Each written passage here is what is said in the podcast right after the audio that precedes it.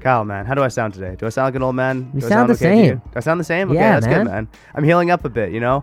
I was uh, I chatted with uh, Ben Burnell earlier in the week. Uh, the voice is a little raspy a couple days ago, but today Yeah. feeling pretty good. What But happened? man, I was I, just, I just- I think it's the post wedding detox, man. Oh, you know. okay. But um, I was on the phone with my mom, and you know, I my voice sounded like just absolute hell. And she's just like, "Yeah, well, you know, now that you're married, you're probably aging rapidly." I was like, "Oh, got hit with the mom bird." Yeah, that's oh a good man, they don't happen very often. But when they do, man, they hit you. They do hit They you. hit you. Okay, the the mom burn, wedding, marriage, you're, you're aging rapidly, but you're happy, Yeah, and that's all that matters. there we go. Silky and filthy, where we talk a lot of hockey and a whole lot of bullshit. Gives it away. Horvat centers. Pettersson scores. Politely. Why would I be polite with you? Are you kidding me? Save Both guys, five minutes each for fighting. Never look yourself in the mirror, right? You're always good. You never make the mistakes. Yeah, you know, they're a good team. They're a good team. They're a good team. They play hard. Obviously, they're a good team. They have a lot of good players. You're about to listen to some puck talking bullshit. Welcome to another episode of Silky and Filthy with your host, Trevor Beggs.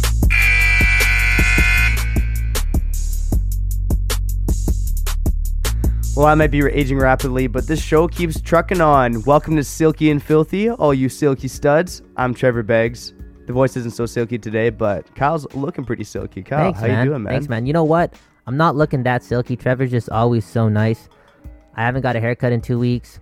I'm kind of trying to grow out the top a bit more, and I haven't shaved my beard. Yes, ladies, my beard. Trevor, you looking at the beard? Yeah, the goatee, they lo- the ladies no, love I'm that. talking about the beard, man. yeah, you, yeah, you, know, you have it coming in there too okay, now. Yeah, I know yeah. it looks like mutton chops right now, but if like, just imagine if that connected. I'm worried though if if like the beard era, because you know there's somewhat of a beard era, right? In the world of, I guess if you're single, there's like a beard era. Well, I mean, there. we're, we're in the Stanley Cup playoffs right now. This Fair is, enough, This fair is enough. beard season if you're a okay, hockey fan. the ladies they love the beard. I'm scared. At the age of 26, by the time I get a beard, which may be you know 28, the ladies won't even give a fuck about a beard. And like, what's the point of this? yeah, it's a risky call, man. Honestly, is. I, I, It feel is. like I feel like the the ladies I've seen around you, they, they do appreciate the goatee. There's something about that glasses goatee combo you got going on. yeah, you know, They're loving that. They're loving that. I just look like Vancouver. Yeah, serious, seriously, man. I mean, uh, we got the draft coming up here in Vancouver this month. It's June now. Not many of Yeah. those guys have beards. Did, you know anyone in high school that had just like a full out beard? Yeah, my homie Roy. Yeah.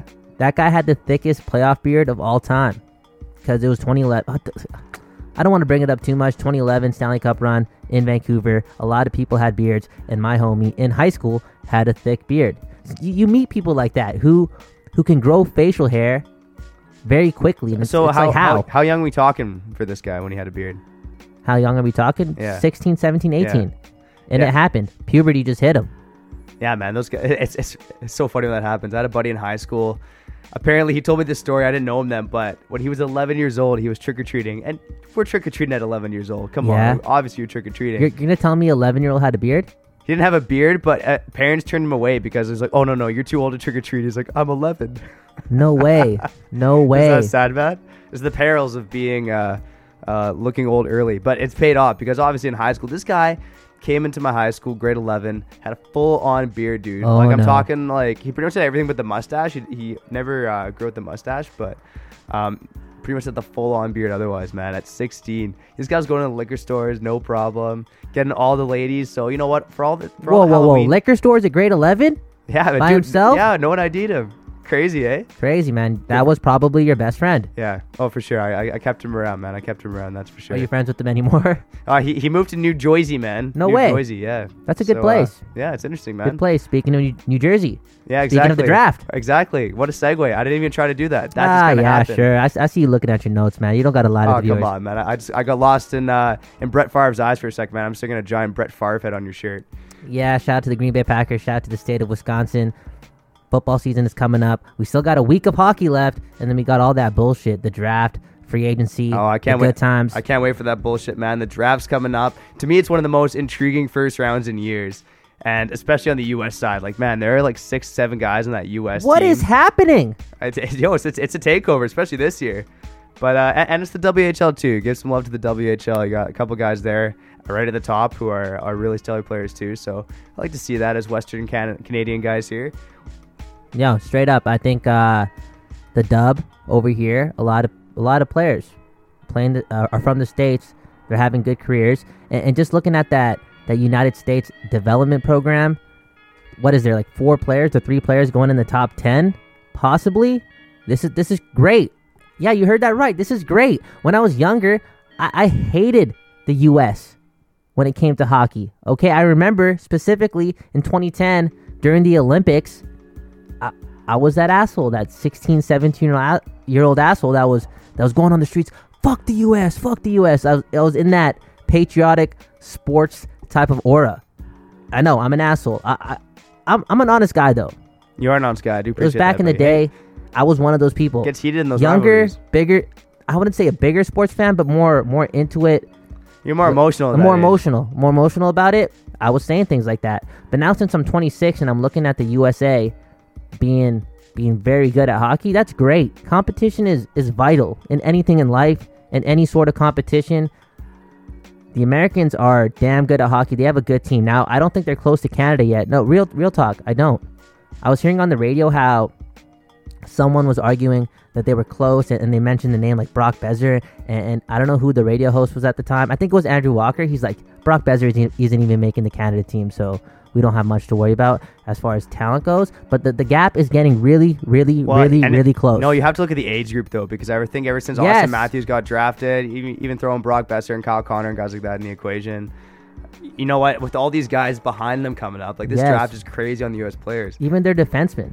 Yeah, I, I think in you know four to four to six years, the U.S. could conceivably have a better, more talented team. Wow, on team. paper.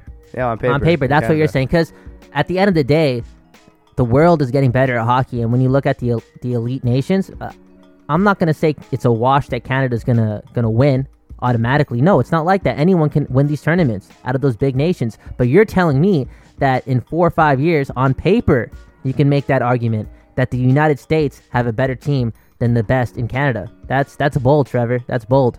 I don't know, man. We'll see. It's a, it's. I love making predictions on this show, so let's just throw that one out there. Four to six. I actually don't want. Actually, I don't know if I want to make that prediction. I am still. No, you Canadian made it. heart, You made it. I kind of made it You now. made it. I'm just being honest. I'm being honest. This is kind of what I see coming in the pipeline in international hockey. It's gonna be uh might be tilting toward the U.S. in a few years. That's for sure. I just blew into the mic with that with that eagle energy. I'm sorry.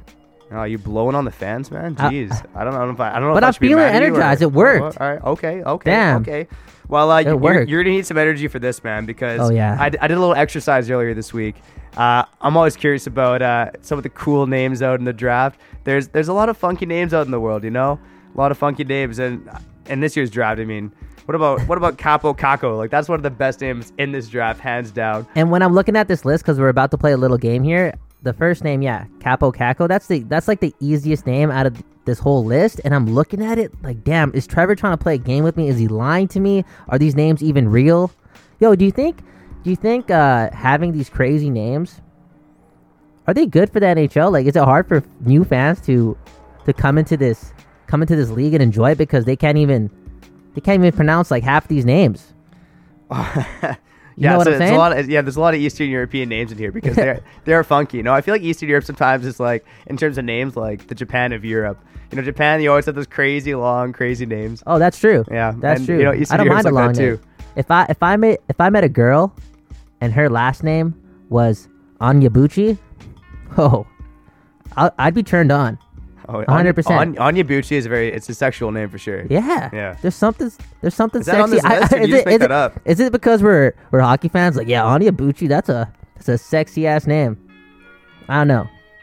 Okay, maybe maybe a I wouldn't be compliment, turned. right? It's a We're not- compliment. We're not, yeah. insulting it, so It's a compliment. But yeah, we're gonna play a little game here. We're gonna go through some of these cool names. Uh, uh, play along with us, okay? We'll we'll make a little funny little trailer out of this. Play along with us. Trevor, do you want to play the game or should I play the game? Do you know more of these names? No, I think I should play the game, man. Let's Okay, go. Okay, so you should play the game? You, you look prepared. I'm not even sure the what's going on with this game, but let's go. Okay, so a- all I want you to do is you, you gave me the list of all these prospects that are in the 2019 NHL entry draft. happening at the end of the month in beautiful Vancouver, British Columbia. Just pronounce them, okay? Pr- try pronouncing these names. You don't know how to pronounce them. I may not know how to pronounce them.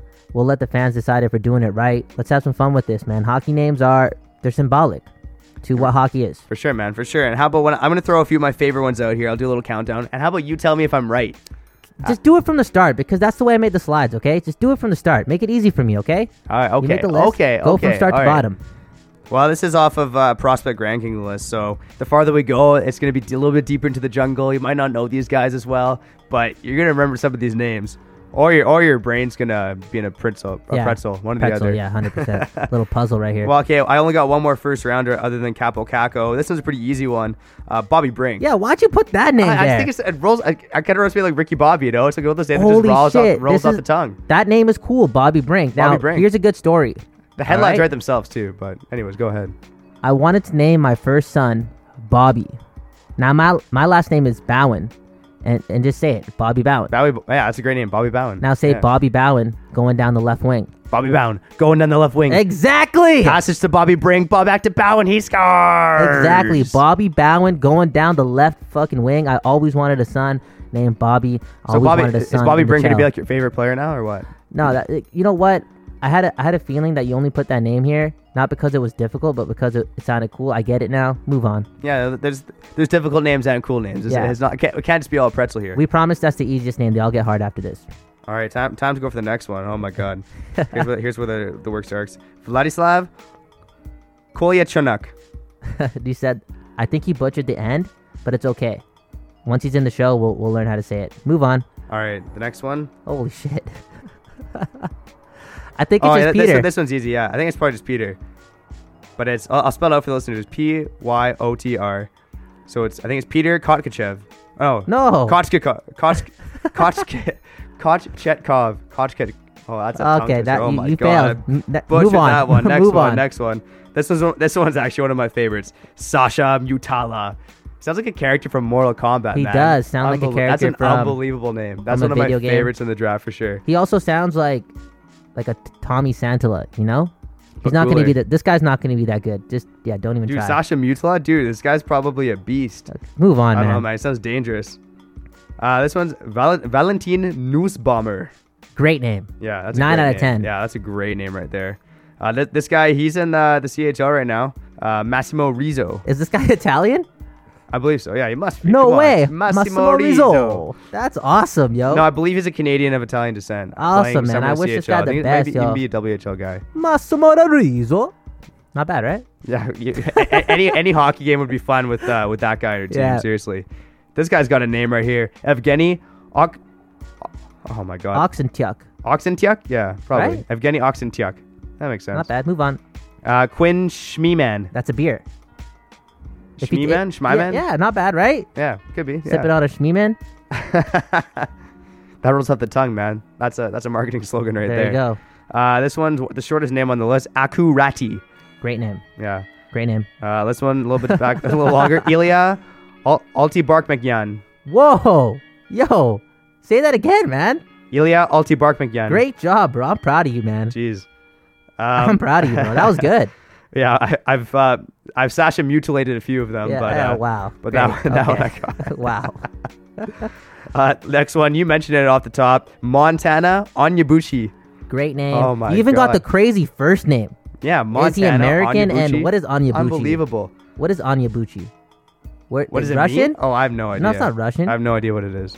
From Kazakhstan? Yo, hockey's growing. Yeah, seriously. Uh, Montana. th- this one, I mean, one of the best names in the in the draft last year was Jett Woo, uh, Vancouver Canuck draft pick. Great name. I, the Jett name's growing. I've seen a couple Jetts, but this one really stood out. Jett Jungels. Jett Jungels. Now, okay, I hope this guy's 18 because I'm about to say something. If this guy fails at hockey, he can be a porn star. yeah, seriously. no, straight up. Honestly. Jett Jungels. Move on. What man. a name, We. We're going to get Jungels carried away here. name. But crazy. Oh my god. Yeah. That, oh jeez. What am I gonna do with this one? Valtteri. I feel like the J sound in the next one. I feel like the J sound. I'm gonna go. I'm trying to do it in my head right now, too. Valtteri. I'm gonna go Valtteri on Takanen. Whoa. Great job, man. I, I feel like yo, yeah, you like just that's yo. If that's sure. not how you pronounce it, that's how we should pronounce it. Great, Yep, man. Pretty much, man. And uh, this guy I'm stealing from last year because he was he was the one of the best names of last year's draft. But uh, Nando Eggenberger. Great name. Eggenberger, Great man. name. Come on, let's go. Maybe- Let's go to A maybe- and W. Maybe he'll be the Roethlisberger of our league. Yeah, maybe, man. No, that's that. Those are some great names, Trevor. I think you did a pretty good job. I would give you a C plus, and that's not that's pretty good. I, I'm I'm a pretty hard guy. It's hard to please me sometimes. A C plus is good. Yeah, we'll see what the listeners say because Yeah. I, I did butcher a couple of those, Yeah. but um, I don't know. You guys, if I you, you guys send in pronoun- your pronunciations, just Yeah. just roast us. Roast us. Just roast us. we Let's probably go. did it wrong. We That's don't even all know what It's we're right. doing maybe here. maybe we'll look it up. There- I think this little feature. I think you can use the World Wide Web to figure this kind of things out. So You could like some Google stuff. Uh, Yeah. yeah. these hockey names they've been crazy for years. I, I remember, I remember back in the day I used to love the name uh, Steve Konowalchuk. that's a great. That was a cool too. name, Yeah, right? yeah. Former Colorado Avalanche, former Atlanta Thrasher, I believe too. Yep. Yeah. Yeah, so that name always stuck out. How about you? Like, you, you have any names that that stuck Uh, out? You mean in the past? Uh, I mean, oh, Maxim Afinogenov. Great name. uh, you know what? There's another guy on that Buffalo team, Vaclav Varada, I believe. Really? Yeah, Vaclav Varada was a Yo, great name. A dope name. I might I might have to name Oh, my know, son one of my Vaclav. favorites, Ziggy Palffy. Ziggy uh, I'm- Zigman. You know, my buddy's Slovak, and so is uh, Z- Ziggy Zigman. Yeah. I'm always convinced. My, I'm like, if you have a kid, you got to name it Ziggy, man. Let's go. Yo, Ziggy Bowen would be a, a definite definite stoner. What about this guy, man? We're gonna talk a little Utica Comets actually with Ben Burnell. He joined the show to tell us about his experience as a Utica Comets reporter, and uh, of course, he had a little Utica Comets, Vancouver Canucks chatter as well. And speaking of names, man, one of the best names of the hockey season, Colton Saucerman. Oh, Come on, yeah. that's got that's one of the best The names. beard. We talked about beards earlier. Now, I wouldn't want my beard being that thick. I don't think I could rock it. You need to be a we- a strong man, you know? A strong man. You're a strong man. I- Come on, man. but I don't know if I have the character to embody like a like I don't got an axe with me, you know. I'm not gonna cut down a tree. That's a strong man. I, I don't Fair even know how to fix a car, you know. That you need a beard like that if you can do the do those things. This is why guys and you, like you and I don't have crazy long beards. I just want a beard why. that that looks good on Tinder. you know, get a couple swipes. Uh, Boom, bam. There you go, man. She responds. Well- I like your beard. I respond. Thank you, babe. You know, right away. If, if you have a beard, you could throw in babe right away. I don't know, man. Maybe you should stick with the goatee. I think that Okay, might, that might be a better option for you. Uh, you just, you just, oh no, I was gonna say you just scared, but you married. you just scared I'm gonna steal your. I'm oh, watch out, man. Watch out. I know. I saw you dance with my mom at the wedding. I know. I get it. I get it. no, no. You never I- know. You know what? Your mom's a very lovely lady. She wants to dance. And speaking of lovely, we're gonna talk a little Utica Comets with Ben Burnell. Uh, talk about his experience in the lovely city of Utica, the hockey mad city of Utica. So we're gonna throw it to Ben now. Here's Ben Burnell on Silky and Filthy. All right, joining me today on the Silky and Filthy podcast, he sounds a lot better than I do. Uh, it's Ben Burnell of the Utica Observer Dispatch. Ben, how are you doing today? Good. How about yourself? It sounds uh, like you said the voice sounds a little rough, but uh, you know, like uh, like we said off off air, uh, you can call it a uh, upper body injury in your your day to day. But uh, it sounds like you're on the mend anyway. Uh, on the mend, yeah, I know. Maybe another seven to ten days uh, out of the lineup, but you know, I'm, I'm toughing it through. You know, uh, we we talk about the term silky on this podcast. You know, sometimes I like to say I got the silky smooth voice, but today it's anything but. It's uh, more filthy than silky, that's for sure. That's a that's a good description for it. I like it. yeah, there you go. Um, well, speaking of silky, you know, you, you do quite some uh, some silky smooth work for the Utica Comets, and I kind of wanted to get into, uh, you know, your role as a hockey reporter and, and how you kind of came about uh, to be covering the Utica Comets. So, how would you tell me this? When was the first moment you found out you'd be covering the Utica Comets? It was uh, August 2015, just after uh, John Fedoresi, who covered the team for the paper uh, the first two years, he retired. And so then they had the opening, and I, I said, you know, I'll, I'm very interested uh, in this position. And the sports editor at the, at the time, uh, you know, I, I'd known him for a couple of years because I'd previously worked at the paper as a copy editor. Um, and, you know, it kind of went from there through the whole process. And I actually uh, accepted the job on a uh, park bench across from Harvard in Boston. I was on vacation at the time, and they called and asked if I, I wanted it, and I I said yes. So that's always kind of a, a fun little thing. I'm sitting next, or, you know, across the street from Harvard Yard, uh, and accepting uh, a tremendous opportunity. So that's always fun. Yeah, sounds a bit like fate, doesn't it, Ben? I mean, uh, you know, time's kind of flown by since then. It's now been been four years since then, and uh, you know, how, how, do you feel like you've grown in your role uh, as a reporter for the Utica Comets? It's been uh, like, like I tell everyone else, it's it's it's a, a learning process, and you know, some days are better than others. It's it's a lot of a lot of learning, uh, you know, that I've, I think I've gone through now. This will be the the fifth year coming up that I've covered the team um, you know, every day is different, and you know, it's it's learning different things that may or may not work, and how you can, you know, something maybe that does work that you say, okay, I'm going to use that going forward, and I'm constantly trying to learn how to get better. You know, writing, asking questions, um, everything, and I think, you know, I've I've progressed in all of you know those facets and, and trying to you know, cover this team um, and you know, try and inform readers and you know, put out content that they're you know interested in reading about. Yeah, fair enough. And you know, you've had uh, you've seen quite a few characters walk through that locker room uh, throughout your four years in Utica. Do you have one interview or or one player, coach that that stands out the most in terms of being just a, a fantastic interview? Um, I know there there are a lot of people that you know a lot of guys that have come through in the last couple of years that I've I've enjoyed talking with. I mean, you know, Jaime Sifers was a a veteran defenseman the last two years for the Comets, and uh, you know is retired. But he was always willing to chat and always willing to, you know, give you insight. And I always thought he was very good.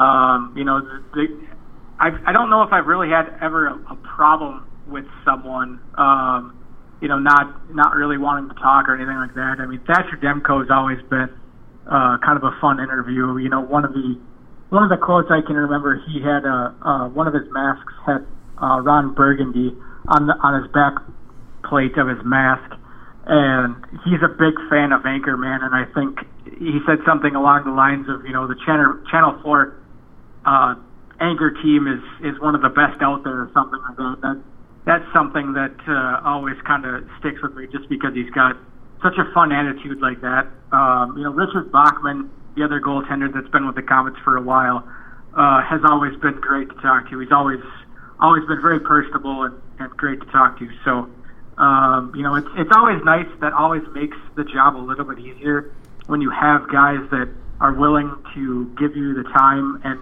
provide good insight. Yeah, no, I, I think uh, you mentioned Thatcher Demko before being a great interview, and you know that psychology major. You know those guys uh, often like to talk, so it's uh, great to hear that about Thatcher Demko. Great to hear about his love for Ron Burgundy. Speaking of silky smooth voices, that's that's a guy right there who has one. um, Definitely, yeah. Yeah, and I'll ask you this, Ben. So earlier this year, Utica uh, had the record for the longest sellout streak in the AHL, I believe with the playoff and regular season games at 169 straight sellouts. Uh, does that make it easier for you as a reporter knowing that there's such a thirst for hockey in, in Utica? I think that uh, that makes me want to be like better, like continue to grow and get better at my job because it's such like a a passionate fan base for hockey in in the Utica area. I mean, the history of hockey in in Utica and the surrounding area goes you know, goes way back. I mean, the the Comets are named after uh, a team that was located in just down the road. Uh, they're called the Clinton Comets, and they were one of the best teams in the Eastern Hockey League uh, in in the '60s. And I mean, there's a statue of a couple players out front of where the Comets play now uh, in Utica. So uh, there's always kind of like a like a reaching back to kind of remember the history. I think around here with with everything. And I mean, there was you know, another AHL team in, in the mid 90s that didn't, you know, quite fare as well uh, here too. But uh, you know, people in Utica love the Comets. I mean, you see, you know, bumper stickers and T-shirts and everything, and, and people are constantly talking about the team. Um, you know, so that certainly helps uh, when you're covering the team uh, when you have, you know, so many people that are excited about it. Yeah, and there's definitely a thirst for hockey in Utica, and it's it's kind of a precarious situation between Utica and the Vancouver Canucks. Uh, on the one hand, you know the uh, the, the, the Canucks just signed a six-year deal with Utica. Uh, it could be a, sorry a maximum of six years to stay in Utica. On the other hand, of course, there are you know three thousand plus kilometers or what no two thousand plus miles for for our American listeners. Um, between the two cities. So, uh, what do you think? Do you do you see the Canucks sticking in Utica for, for all six years of this contract? I mean, uh, there's obviously the thirst for hockey in Utica, um, or do you think the shoe might drop on on having an AHL team closer to Vancouver? Well, I mean, you look at a lot of the other teams; they have moved their affiliates closer, and I know Seattle. You know, there's reports that they're talking about having, you know, their affiliate, you know, close to that side of the country too, and so you know, it, it seems like things are moving, you know, in that direction. But you know, all I can, I guess, go by is how Utica and, and Vancouver officials talk about how much they enjoy the relationship, and you know, everyone said, you know, when they first signed this deal back in 2013 that it wouldn't last. And you know, here we are, you know, 2019 uh, coming up uh, on the six years since the announcement. Actually, it was six years ago this month that you know they announced uh, that the team was is coming. So you know, you never can tell, and I you know I go with with anything as possible, but I certainly think that uh, you know it's been a, a pretty good relationship, um, you know, going you know over these last few years. Yeah, and you, you, definitely hear the complaints about the distance, but at, at the end of the day, like you said, it has worked for for six years to this point. Um, and yeah, there's the thirst for hockey in Utica, so there's no reason to believe why it couldn't continue. Um, but I'll ask you this, Ben. So it's the Utica Comets missed the playoffs this year. Um, you're not doing too much hockey right now. Like, how much do you miss hockey? What's the, what's the sports focus in Utica right now? Oh, it's a little bit of everything. We've, uh, you know, working at the newspaper, we've got high schools going on, and then we've got, you know, a little bit of college stuff here and there, and then, uh, you know, kind of whatever you know, else comes along. So there's always, it always seems like there's something um, to cover uh, this time of year. I mean, even with hockey, uh, kind of not really in the forefront and more on the back burner. So it, there's always something it seems to uh, keep us busy. Yeah, there you go. And would you say that hockey is the number one sport in Utica? I mean, it sure seems that way, but uh, you have the intel better than I do. Yeah, definitely. I, I would I would say that it's it's probably the top priority uh, among among people here.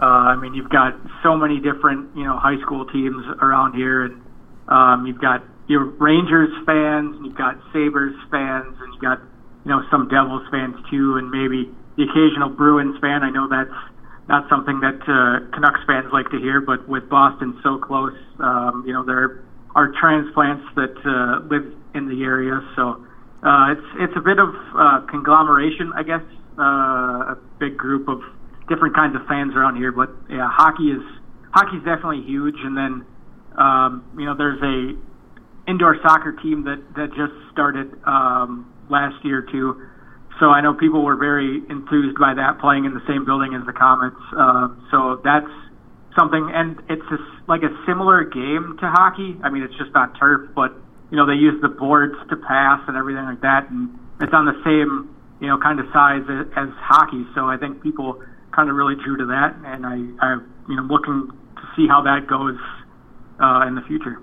Interesting. So, uh, any anybody throwing body checks in that in that league? Any anyone dropping the gloves? I guess with no gloves to drop, gets, but it gets uh, it gets pretty physical, but no like actual like fights or anything. I mean, but like yeah, you get you get guys slamming into boards and slamming into each other, and it it's uh, it's pretty fast paced and a lot of lot of scoring.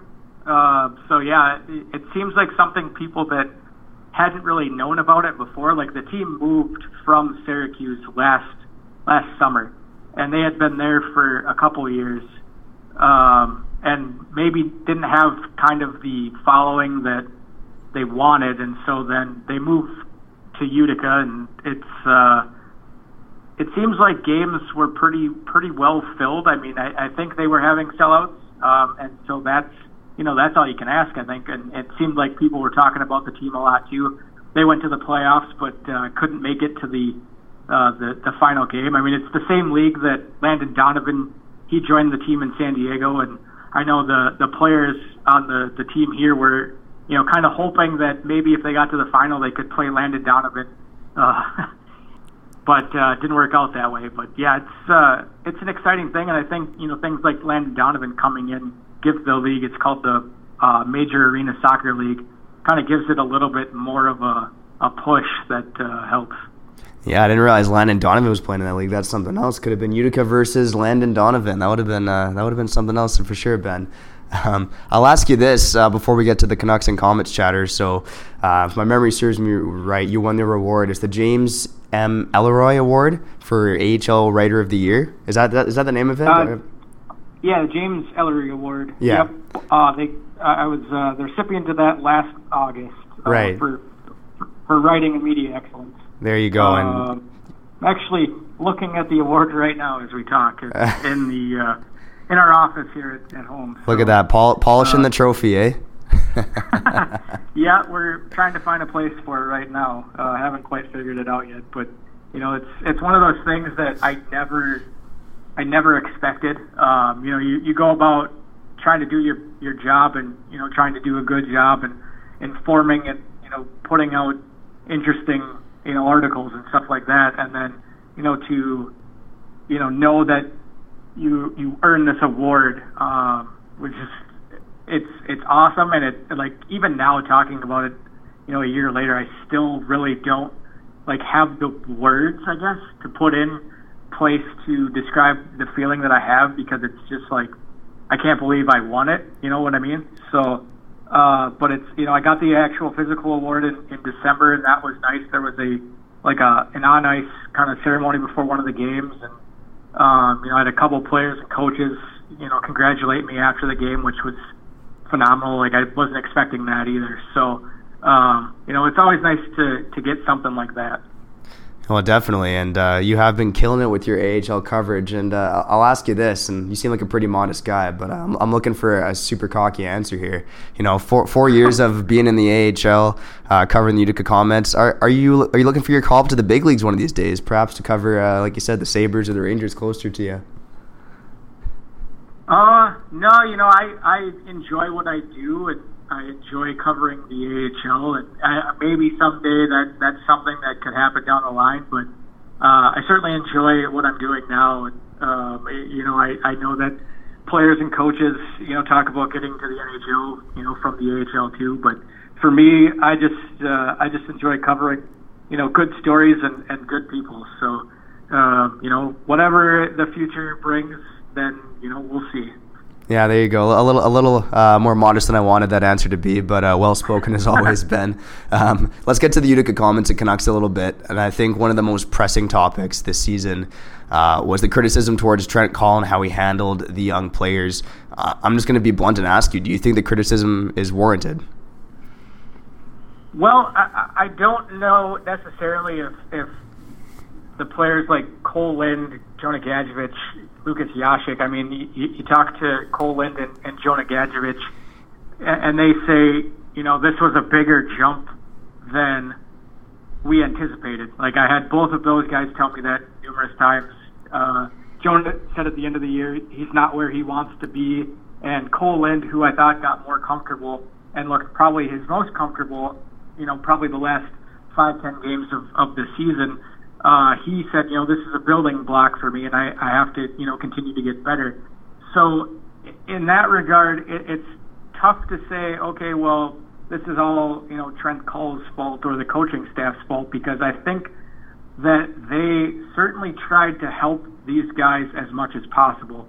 And, you know, I think it took these guys a little longer to try and I guess find their their way through what is a tough league. I mean, it's the league below the NHL, so you've got guys that are now older and bigger and stronger than you know what these guys are used to in, in you know in junior or in Lukas Jasek's case. Uh, you know, he played overseas in, in a pro league too, but you know it's it's never easy, and I, I think they began to find their way.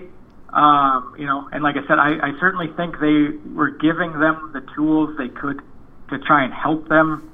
At these, these young prospects get better. Um, you know, you you look at you know a, a Petrus Palmu who who struggled too in his time here before he went back overseas. Um, you know, and Jonathan Dahlen, I thought, you know, before the trade, I thought he was he was playing some good hockey. Had some, you know, the offensive side was always there it was working on the rest of his game that you know to get him to play at you know at an NHL level. Um, you know, I, I certainly think, like I said, they tried to help them, uh, and you know, it was a struggle. Uh, you know, not denying that at all. Um, and you know, you hope that you can learn from maybe what you know they did last season um, that could get better and help them. You know, maybe even more, maybe accelerate it. I mean, I know people want you know they see you know these players and say, okay, they had you know tremendous junior careers and they want them at the NHL at some point. And I understand that that's what the the AHL is for. It's you know developmental league, but you know sometimes it takes a little bit longer. and It takes some patience, and it, it seems that you know that's what's gonna you know kind of happen in, in this situation. Yeah, fair enough. And and like you said, there were some improvements towards the end of the season, especially for Lind. I think he had uh, goals and goals in straight games towards the end of the season. There, um, you want maybe let's talk a bit about how their roles changed. Like, so you said Lind was improving towards the end of the season. Uh, was their ice time increasing? Were their roles kind of changing as the season went on, or were they still kind of spinning their tires? Well, they all had uh, you know power play time during the season. Like that was never like I I don't remember really a long stretch where they weren't on the power play. And then, you know, you also have to remember too that Cole Lind missed a, about a month with a with an injury, and then Jonah Gadjovich had, you know, a concussion upper body injury. Um, you know that that kept him out too. You know, toward later in the season, and I think, you know, they were they're trying to find their way. And when you have injuries like that that keep you out, that is going to be, you know, that's going to cause some trouble for you. So, you know, and Lukas Jasek too, I think had some troubles too. Um, but you know, they were all on the power play, and Lukas Jasek was playing up and down the lineup. Uh, Cole Lind, you know, had a variety of different line mates. I mean, the lines were changing a lot this season. Uh, you know, but you know, I think when he was playing with some of the more veteran guys who played maybe a little bit more heavy a game, he looked more comfortable. But the last weekend, he was playing on the top line, and you know, part of that might have been, excuse me, Reid Boucher out with an injury, but also because he was, you know, he was playing well enough to get that role. Uh, and, and uh, you know, Jonah Gadjovich too, you know, talking to him, it seemed like he was kind of keying on the, the heavier kind of game, skating uh, better that, you know, he could get, um, you know, more ice time, more of a bigger role. Um, you know, and it, it it's different for everyone. Like that development curve, it's not the same. You know, every player is different. So um, I, I think they got you know more of a, a a bigger role. I'm not saying it you, you know probably was what anyone you know wanted, um, but I, I certainly think that they were playing a meaningful role for the for the team. Yeah, fair enough. And uh, obviously, all eyes were on them as the season went on. Uh, eyes were on this guy too, uh, Petrus Palmu. I know you mentioned him briefly there. Um, what did you make of his comments uh, when he, he left Utica and went back to Finland? You know, he's saying basically that no one, no one, nobody ever really talked to me. He didn't get the reason why he didn't get the ice time. Uh, wh- what did you make of those comments when you heard them?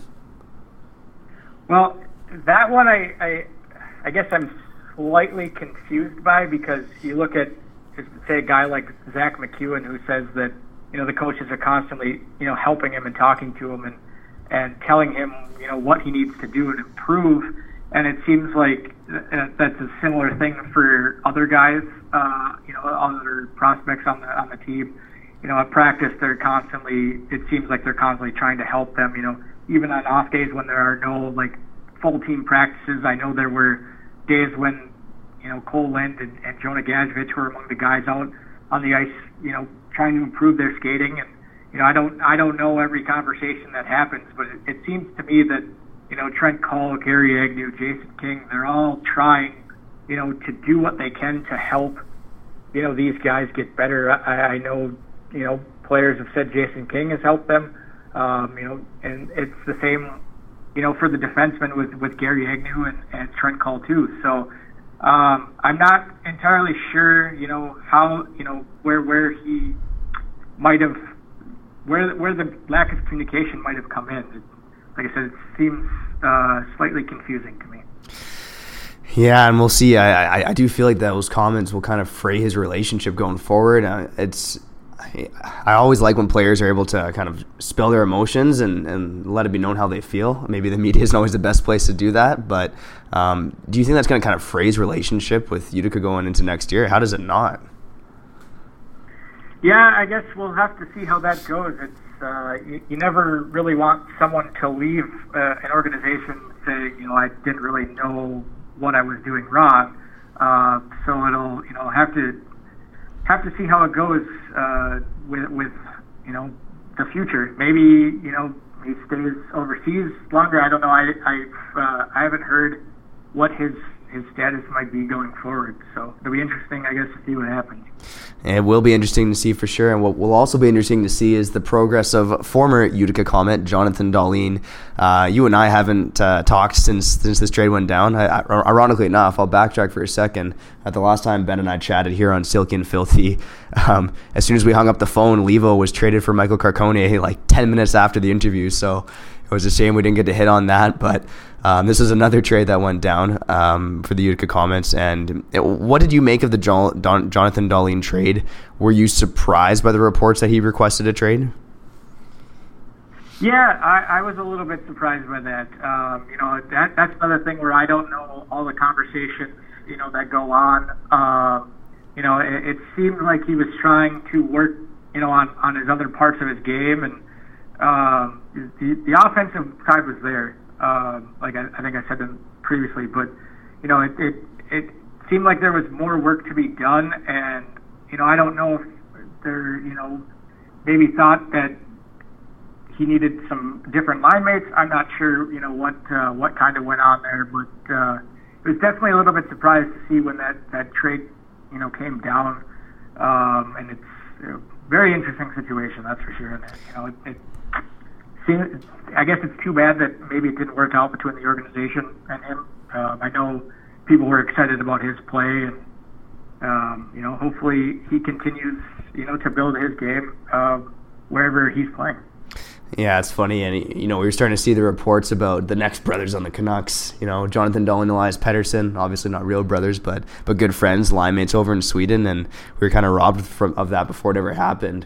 Um, in terms of Jonathan Dahlen's game, did you see some some progress from him? Was he starting to look better and more comfortable, or was he kind of spinning his tires as well? I think he was continuing to progress. Like I said, he he was always on on the power play, um, and I and for the most part playing a top six role. Um, you know when he was here, and um, you know it, it there were only a handful of times that I don't think he was in the top six uh, uh, in a game. So I think he was continuing to get better. It was it was everything that didn't have to do with offense that I think he was still working on to get better. I mean, you're in a league, uh, you know, the AHL where you know development is key and still young. So you know, I think he was still working on that part, um, you know, to get better to get to the NHL. Yeah, fair comment there, Ben. And I'll ask you a few more questions here on Silky and Filthy. And uh, let, us go for a more positive note here. Um, I'm going to ask you about what do you what were your some of your favorite moments from the, the Utica Comet season? Well, seeing Reid Boucher uh, set the uh, new friend, the new team uh, scoring record was was pretty great. I mean that he's always been kind of a, a fun player to watch with with such a quick release and and finding just maybe the smallest of areas to score. So that was fun to watch all year. You, you kind of felt like the way he jumped out quickly, um, you know, the season scoring goals that he would uh, he'd get pretty high, and you know that was that was fun to see. Um, you know, having you know Zack MacEwen take continue to take steps in his game. That you know it's it's fun to watch and kind of see where like a guy like Zack MacEwen has come from. You know, start last year to where he is this year and making his NHL debut. You know, that was I think that was uh, something that a lot of fans enjoyed seeing. Um, and you know, I know he was excited about it too. So that's you know that's that's great to see. Um, you know, it's it's always fun, you know, to see um, everyone get excited about the team and, and you know different things. You know, it it you know, you you look at like Thatcher Demko, who had a tough start to the season and then comes back and plays. And I know people were excited about, you know, seeing him come back, and then he got his call up. Um, I know Jaime Sifers' retirement, his last game. Um, you know, that was huge. Like everyone loved, like kind of sending him off, and um, you know, the Comets rallied from a three-one deficit in that game. They could have easily, you know, shut it down and said, okay, we're not, you know, we're not playing for anything standings wise here, but you know they you know, hung on and, and clawed back, and they ended up winning the game. And you know, that's a that's a great way to go out. Uh, you know, for a guy like Jaime Sifers who never never seemed to really quit and always gave hundred percent and and was you know always probably one of the you know hardest workers uh, you know out there. So you know, those were some of the things that I think that kind of stood out. Yeah, you know, you touched on a couple of the stories I thought you might mention with uh, Rudy Boucher and, and Zack MacEwen, but y- you missed a big one. How about how about the Sauce Man? How about Colton Saucerman? He was uh, he was all the rage there when he got his uh, his call up to the Utica Comets. Yeah, that one was a fun story too. I mean, Colton's beard and hockey name, and you know that that in itself was was fun. And then you know he comes in and on his first you know his first game with the team scores a goal uh, that place, you know, went nuts. And then, you know, they started selling T-shirts, and you know, Colton seemed to handle it all, you know, pretty well. Like, I, you know, to have something like that happen where, you know, you're all of a sudden like the center of attention, I guess, where everyone's like, hey, let's talk to this guy, you know, yeah, trying to get the backstory and everything. And you know, he handled it very well, I think, and and always he was another guy that I enjoyed talking to because he's so down to earth and just seemed to take everything in stride. I mean, he's got people yelling at his, his name as he's walking down the street, and you know, it's uh, it's just kind of funny to kind of see stuff like that happen. Yeah, that was a story for sure, and uh, I, I, I kind of wondered if maybe you know Colton Saucerman will start opening up his own bars or clubs in Utica. I mean, um, you could just call, call, just call it the Sauce, man. I mean, yeah, that's a big business opportunity for him down in Utica there. There you go. Yeah, that would be uh, that'd be interesting to see. Yeah, you go, you go pitch it to him if you get a chance to talk to him, and uh, I'll only take a small royalty fee, no problem. um, I'm gonna ask I'm gonna ask you this, Ben. Um, biggest surprises from the Utica season? Um, biggest surprise. Well, it was you know, Ivan Kulbakov was on an AHL deal, and I, I I don't think anyone expected him to play nearly as much as he ended up doing, but when you have you know the type of injuries and the type of kind of um, you know the goalie I guess rotation that ended up happening with the Canucks this season. Um, you know he ended up spending a, a good portion of the season with the Utica, and I think you know he he's a little bit raw, but I think he had you know some some good moments, and I think he helped uh, you know help the team a lot. Um, so that was that was you know, good to see for him. I think considering you know where he had come from in his in his kind of first season uh, in the AHL. So that was something big. And then you know you get you know, a guy like Michael Leighton that comes in goalie wise too. You know that's always kind of cool to see a veteran step in like that. Um, yeah, um, there, there's so many things that you know kind of stick out uh, over the course of the season, and, and it's it's too bad that it kind of you know went the way it did for the Comets. They, I mean, they were in fir- they were in a playoff spot for for a while, and then they lose, you know, three of their top defensemen to call ups, and then they lose Evan McEneny to an injury, and then they lose Jalen Chatfield to an injury. So at one point, probably the last month, they're playing without an NHL contracted D, and that makes things tough. And then you've got other injuries on top of that. You know, it's. Uh, it seems like they had you know had a had a spot uh, you know claimed there, and then it just kind of got taken from them a little bit uh, because of you know injuries and you know it wasn't for a lack of trying. So. Yeah, no, the effort was there all season long, and I think that goaltending situation in Utica was about uh, as crazy as a Saturday night at the Roxy in Vancouver. I mean, it was just guys in and out all the time. You know, Bachman injured, Demko called up, Kulbakov it was a bit crazy and net there for the Comets. Um, who knows? Maybe it'll be a little more calm next year. And um, there's one guy I'm, I'm, thinking you might mention with this question. But what excites you most uh, about hockey in Utica next season?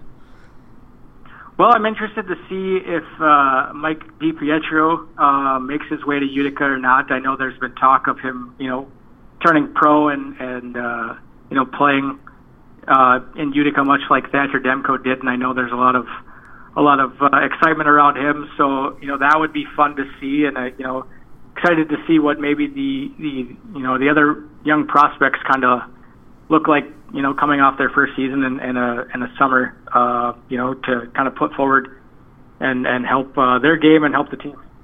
Yeah, fair enough. I think uh, I mean the two guys that I'm looking for, and I'm sure most Canuck fans are looking for, is uh, Mike DiPietro one and uh, Olli Juolevi two. I mean, uh, you and I talked before. He had a he had a pretty solid run down there for the 18 games he played for the Comets.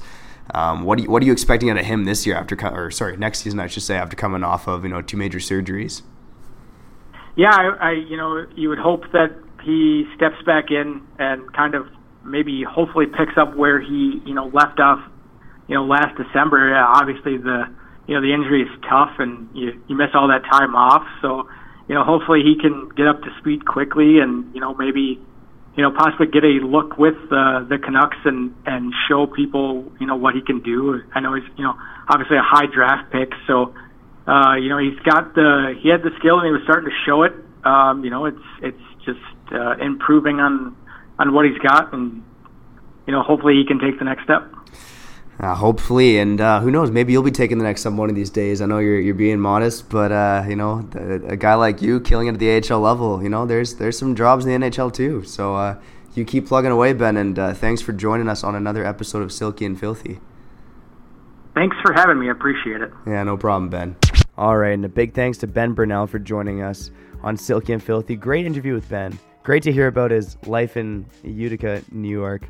You know, he's he's got a great gig down there. Yeah. Really well respected AHL writer. He's been killing it. That's good, man. For the Utica Observer Dispatch. Well, how about you, man? Like, w- w- would you live in Utica, New York? How, No. how would you feel if you're an AHL player in Utica? I think there's there's worse cities out there for sure. yeah, they seem to love hockey, you know, and uh, everyone's different, you know. When you're in the when you're in the AHL, you can't dwell on it. Just find a way to get to the show, right? So make the best out of the situation. A good way to do that is just adapt and love where you're playing. Who cares where it is, right? And Utica, by by Ben's take, and this is the second time we've had him on. You know, it sounds like a great place, a beautiful place. And uh, Ben, man, good reporter, great Yeah, he reporter. kills it, man. Wish him all He the best. it. Hey, I don't know. I don't know if he's looking for it, but maybe he'll get the call up, right? Maybe he'll get Hey, the I call asked, up. I asked him the question, man. I was like, "Would you take it?" He's a, he's a modest guy, though, you know. And what did he say? Because I'm hearing He this says he's interview happy. post. He's happy in uh, he's happy in Utica, and you know. Ben would want the call up. Come on, Ben. Get that call up. He deserves Make it. to the he's, show. he's one of the best AHL reporters Yeah. out there, hands down. Uh, you know, his his following's grown since he's been down. That's good, And man. yeah, there's definitely. I think one of the things that makes Utica good is it is a not just a hockey mad city, but a sports mad city as well. Like they're big sports fans down there. You know, big on the college and Oh, yeah. high school sports. That uh, that indoor soccer league with Landon Donovan talked with, a bit uh, with him about that. But there's a long history of hockey down there. Even though it's a city, I think of only about sixty thousand people. Um, obviously, good. lots of surrounding people in New York too, uh, surrounding suburbs. But um, yeah, it's a, it's a hockey mad city for sure. And I think as a player, that makes it easier to play in. But sure, um, it kind of raises an interesting question though. Actually, we saw this this tweet from uh, another SB Nation site, Matchsticks and Gasoline. Yeah, you said it right. Yeah, there we go. The, the Calgary Flames blog for SB Nation. They asked an interesting question, and They did. It was if you were a player, what would be your six teams? No, your six team no trade list. What would be the six teams that you wouldn't go to? It was I. You know what? I thought about it, man. I, I struggled a bit, but I, I did come up with six teams, man. How about you? Do you got six teams? I did think of six as well. You go first. Okay, and, man. Uh, we'll go from there. Shout out to uh, Matchsticks and Gasoline. That's a cool name. Shout out to SB Nation. Shout out to uh, those guys. Uh, you know, we don't show a lot of love to Calgary on this program. For some reason, I got a rift with Calgary. It goes back to uh, the Martin Gelinas days, but you know they do some good things over there. They had a nice little, uh, nice little playoff. They had no nice playoffs. What am I talking about? They got Had a eliminated nice in the season. first. Yeah, nice- you're, talking, you're nice- talking about the come season. on, the get outta playoffs here, are man. garbage. Get hey man, here. that was your one pick in first round. Let's let's uh you remember that? That was Hey, a good shout out one. to eh? Colorado. Not Shout out bad. to uh, Matchsticks. Colorado wasn't on your six team no trade list, was it? Colorado, hell no. man, Colorado would be a sick city to live in. How about Oh. Calgary? It was Calgary on your six team no trade list. No, no, Calgary. Uh, Calgary wasn't. 'Cause Okay, th- okay. this this is what I was thinking, right? If I was good enough to play in the NHL and I got drafted by Calgary, I'd be kind of happy. You know, it, it is what it is. You should be blessed to play in any NHL city. And I got a ton of family out in Calgary. Shout out to all my cousins, my uncles, my aunties, my nieces, my nephews in Calgary. But it would be hard to to stay sober down there. You know, every weekend Yeah, with, the, you- with my uncles and shit, Budweisers, drinking them. You'd be in the minors in no time. Yeah, yeah probably. you'd, you'd be down to Stockton with just like that, man. Oh man, just Jesus. like that. Okay, go with your list, man. Who would you not like to go Yeah, to? it's funny. If, uh, I, I- picked different teams. for- traded. I picked different teams for different reasons here, and uh, I'll start with number six, the Florida Panthers. You know what, Florida I think would be a great place to live, but for me, a BC boy is one of the farthest places from home, and also the, just the fan the fans are pathetic down there, man.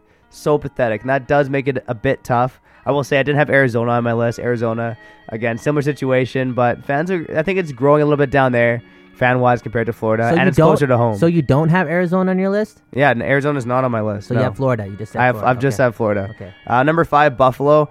I, I wanted to leave Buffalo off this list because I think they're a great hockey market, but there's just other cities I think you, you'd rather see, you know. And Buffalo's not a very good team either. if you're talking about from a competitive standpoint, they, they're gonna get there. Buffalo Sabres fans, you guys are gonna get there. I I'm secretly kind of rooting for Buffalo in a scenario where if they would make the playoffs and Vancouver's not, uh, even though Buffalo is one of those teams like the Canucks who have not won the cup yet. Um, I'd still be rooting for Buffalo. I like their team, and uh, you know they, the fans would deserve it down there. But I'm not going to play there. Uh, number four, Pittsburgh. Well, I'd be tempted to play with. Uh, What? I, I just again, Pittsburgh's a city. I'm just not sure if I want to live in, man. Why? And I, I think they're a team on the downswing too. So Crosby and Malkin would be cool. That part would be sick. Legacy. But like, am I going to be like that? Would I be that fourth line guy getting the promotion across? Depends how hard you work. Yeah, that's like the only draw to play there, right? You know, I feel, I feel like that's banking on a lot. So I would say uh, in in this scenario, I would probably Wow, uh, pass that's on Pittsburgh. surprising. That's surprising. I'm gonna pass on another storied franchise. You don't want to win? I'm gonna pass on a couple more storied franchises here too. Actually, Wow. yeah. I uh, next one's Detroit. Wow. Again, storied franchise. I, I again, I just I have a hard time seeing myself living in Detroit, man. Wow. Yeah, I'm, I'm hating on a few of your cities right now. No, it's okay. It's Come okay. at me. You're not That's hating. On, you're not hating on. You're not hating on my city. Oh, I would, I would love to hear like other players in their no trade list. Yeah. Wouldn't that be crazy? That Wouldn't would be crazy. There'd so be some crazy. heat thrown for sure. They should just make that shit public. Yeah. That would be crazy. I just spin Chickless guy should answer that question as former players. That would be pretty funny. hey, we'll get them to answer the questions. Okay, There so who are your five teams or six teams? So number s- number six was Florida, number five Buffalo, number four Pittsburgh, number three Detroit. The top two teams I would not want to go to, Canadian teams. And the second is Toronto. Toronto. Again, Toronto. I'm not. I've been to Toronto. I like it. I probably need to spend more time in Toronto to appreciate it. But for me, it's almost it's too much of a big city for me. You know, LA I can make an exception for because they got the beach. New York seems like a little bit different. It's a little, it's big city, but it's a little different. Um, but yeah, Toronto, man. I'm just I, I'm not a huge fan of the city of Toronto in terms of like living there. It's just a bit much for me in terms of what's going on, man. Uh, number one, a little close to home, but Edmonton, man. I wouldn't. Nah. Come on. Well, you don't want Donaires?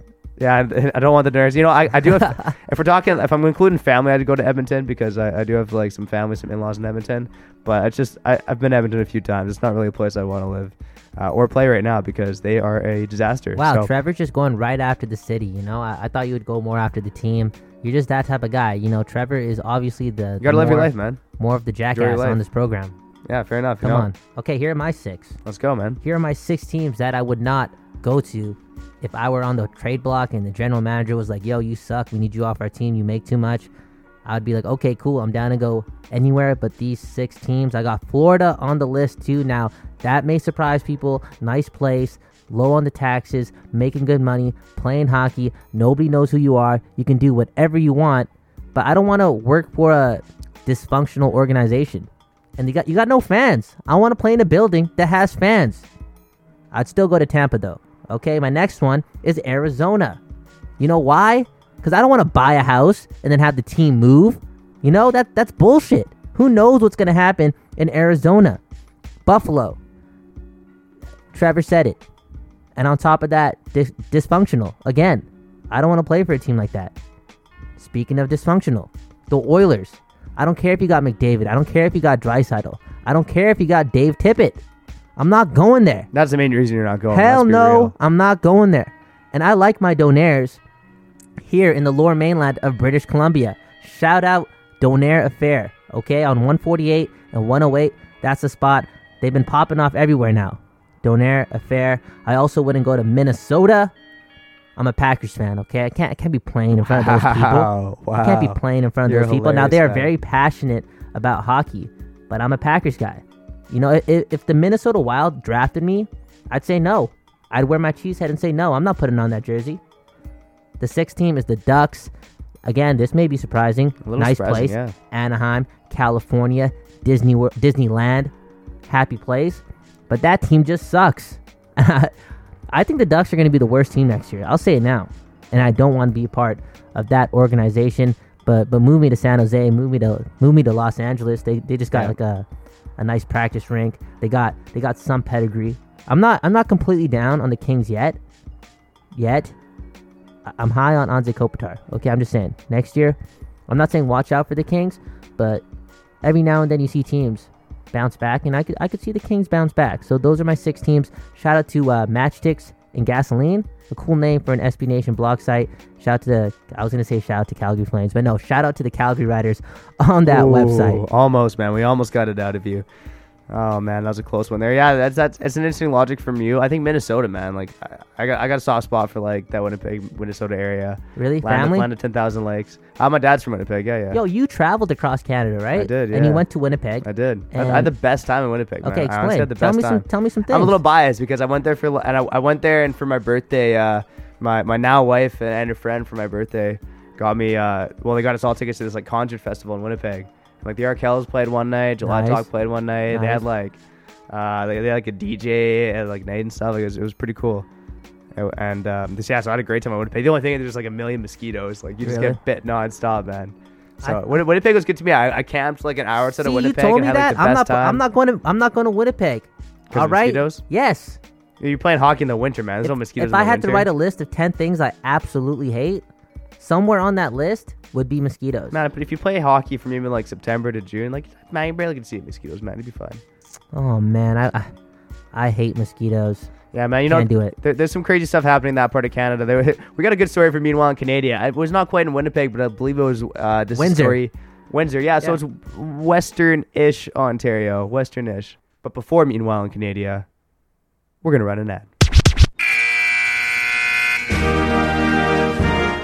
Each day, a busy beaver can shift 10 times its own body weight. Alrighty then. I grew up in Canada. I have not been around someone who wasn't high on pot for the past 15 years. Nancy, please don't trip on me, baby, okay? Did we get her done? Well, that depends. Can you go fuck yourself? Do I look Canadian? We did it because we love our country and not for any other reason. No other reason. They can throw the money uh, for the pension fund out the window. They can throw anything they want out the window. We came because we love Canada.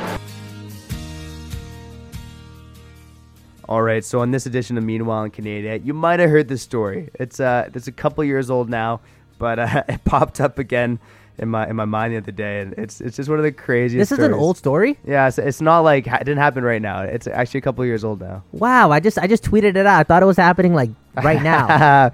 well, I got you on that one, buddy. wow, you just got us. Brown power down the drain. That's okay. What, whatever. It's a funny story, man. Yeah, it's funny. I'm al- I'm just collecting funny stories for the show that happened in Canada. So this one guy wanted to build a mural of Nicolas Cage, uh, made up of 180,000 tiny pictures of Nicolas Cage. Just this artist with a vision um, of Nicolas Cage. You know, can't blame the guy. Nicolas Cage, one of the greatest actors of all time, hands down. Not even a joke at all right now. What? but this guy wanted to raise fifty thousand dollars, or actually, it's just under fifty thousand dollars, I believe. I think it was forty-one thousand dollars. He got over twenty thousand dollars donated to his cause. Last time I checked this out, but can you imagine, man? Twenty like twenty thousand dollars. That's people's money going towards this mural of Nicolas Cage's face.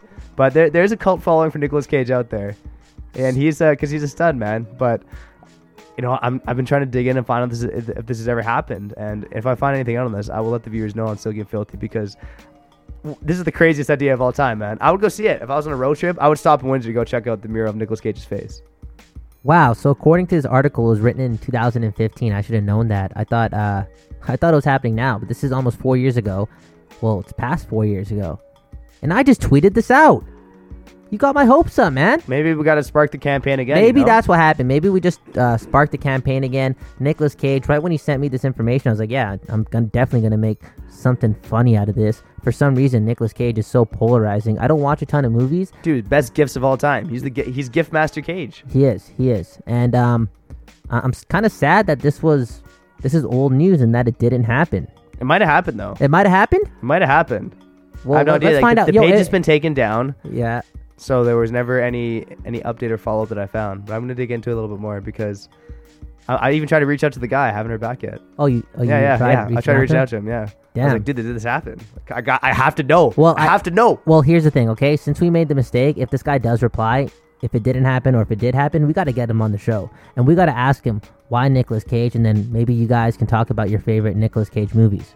Oh man, well I'm gonna say one of them right now. Yeah. Uh, Don't Va- say that Ghost Rider shit. No, no, no. You got it's it's one of his oldest movies. I think it's called Vampire Diaries or something like Nice, that. nice. Or not Vampire Diaries. It's Nice, nice. Vampire something. And anyways, he's just like the biggest lunatic of all time. Like a lot of those gifts you see of Nicolas Cage, they're from that movie. He's he's an absolute lunatic.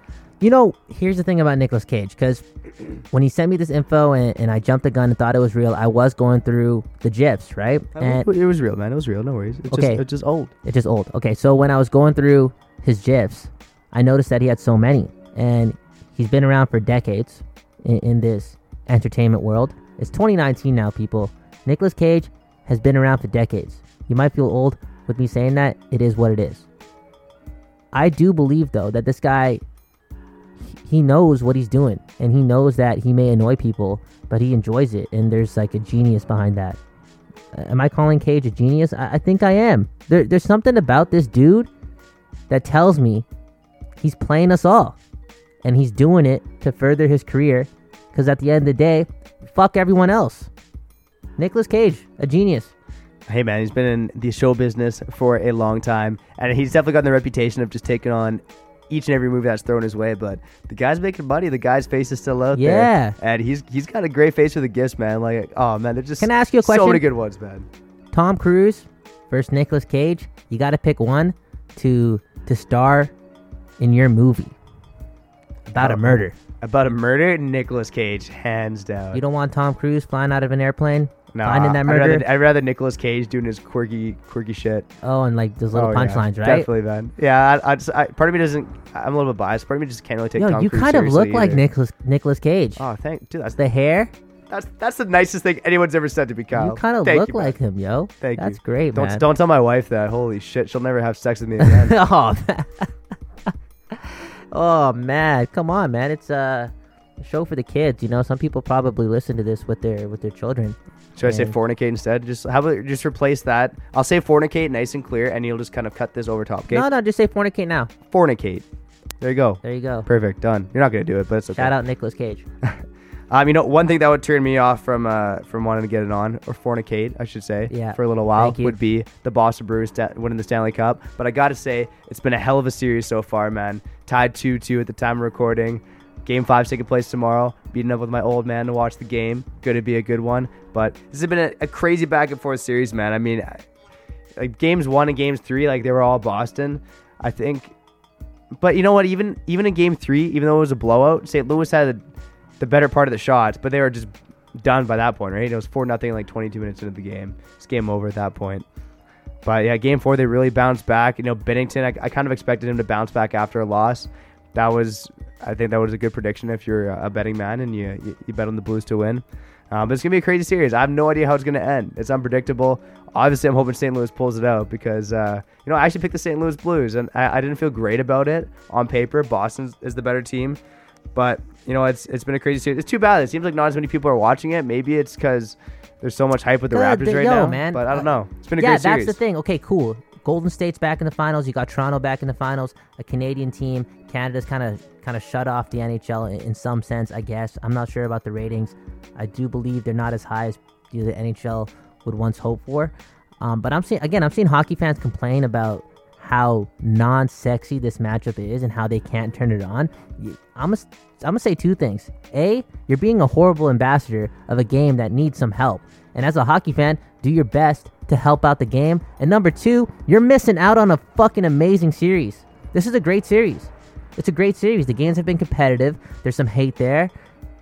There was that one blowout that that did suck. yeah, that game was suck. that, that, game, sucked. was a little bit not entertaining towards Yeah, the end. that, that game sucked. That great. game sucked. So three of the four games have been good, and that last game was highly entertaining. And Yeah. shout out to St. Louis for getting it done.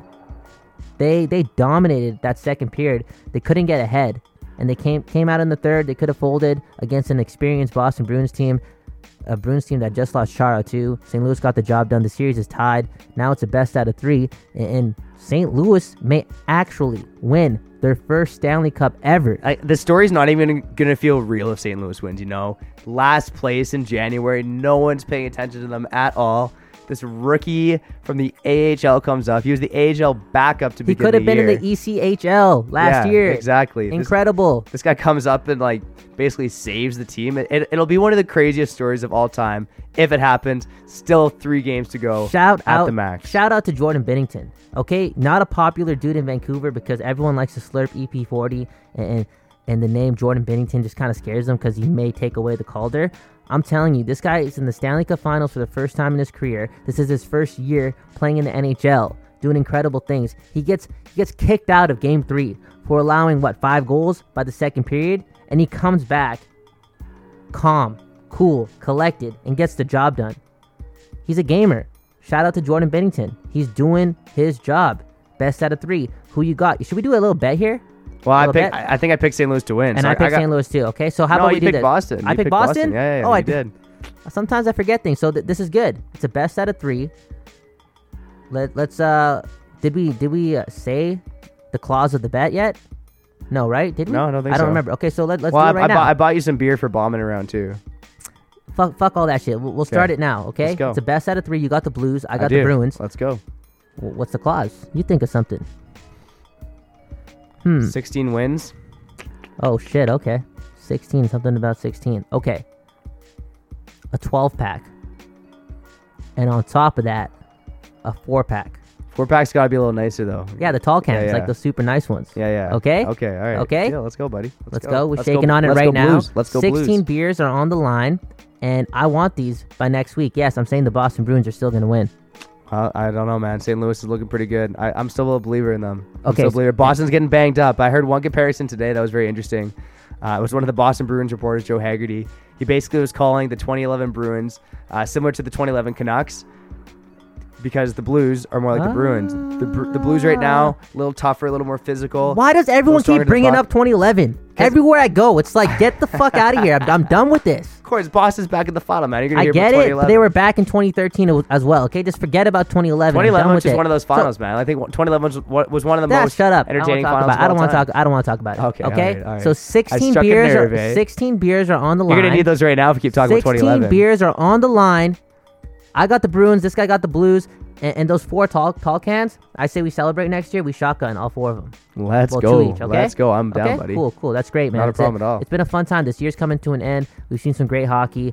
Uh, unfortunately, quote unquote, for some fans, this this matchup wasn't sexy enough to end the year. But I'm liking it. In the next three games, they're gonna be fun to watch, man. They're really gonna be fun to watch. I hope it goes seven.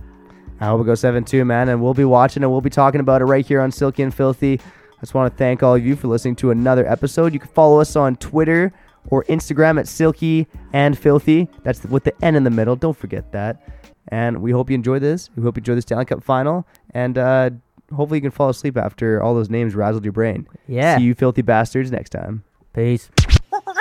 The Joe Rogan Experience. Well, you know, uh, the oldest uh, hockey player in the in the NHL is the also the biggest, six foot eight. The guy is Zdeno Chara How on the old is he? Bruins. Forty three. What's that name? What is his name? Zdeno Chara. He's What? Slovakian. Yeah, he he. That dude was from the Lord of the Rings. Like, let's listen to that name. They gave birth to him in a meadow. they rode a Yeah. horse out there. There was They had- destiny. They predicted Yeah. how long he'd play when he Midwives was and young. shit. Yeah. just that name. He there he, he is. came Look at out him. He looks ate like his a own- fucking Viking. He's an animal. And he fights? I saw. Oh yeah, I saw this one fight where he hit a guy, and the guy kind of took a dive, and he he leaned down and picked him up with one hand Oh and started God. punching him with the other, lifted him off the ice with Oh one hand. God. Yeah. I saw one thing that a guy did that's really fucked up.